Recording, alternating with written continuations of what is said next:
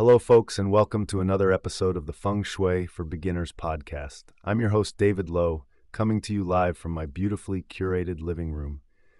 Now, I know what some of you might be thinking. Feng Shui, really, Dave? Isn't that stuff for those wacky interior designers? Well, folks, let me tell you, ignoring feng shui fundamentals is doing yourself and your home environment a real disservice. Proper positioning, patterns, and energy flow make a huge difference whether you realize it or not. Take it from me, decluttering is no joke. All those stray magazines, remote controls, and toy bins are trapping good vibes worse than bugs in a zapper. Trust me, your chi will thank you after a good purge. And be sure to let some fresh air in now and then, too. Nothing keeps energy stagnant like being cooped up in a stuffy basement lounge. Speaking of energy boosts, put a bit of water in your space. Fish tanks and fountains are feng shui superstars for attracting prosperity. Just be sure to shoo away any spiders Eight legs means bad fortune, if you catch my drift.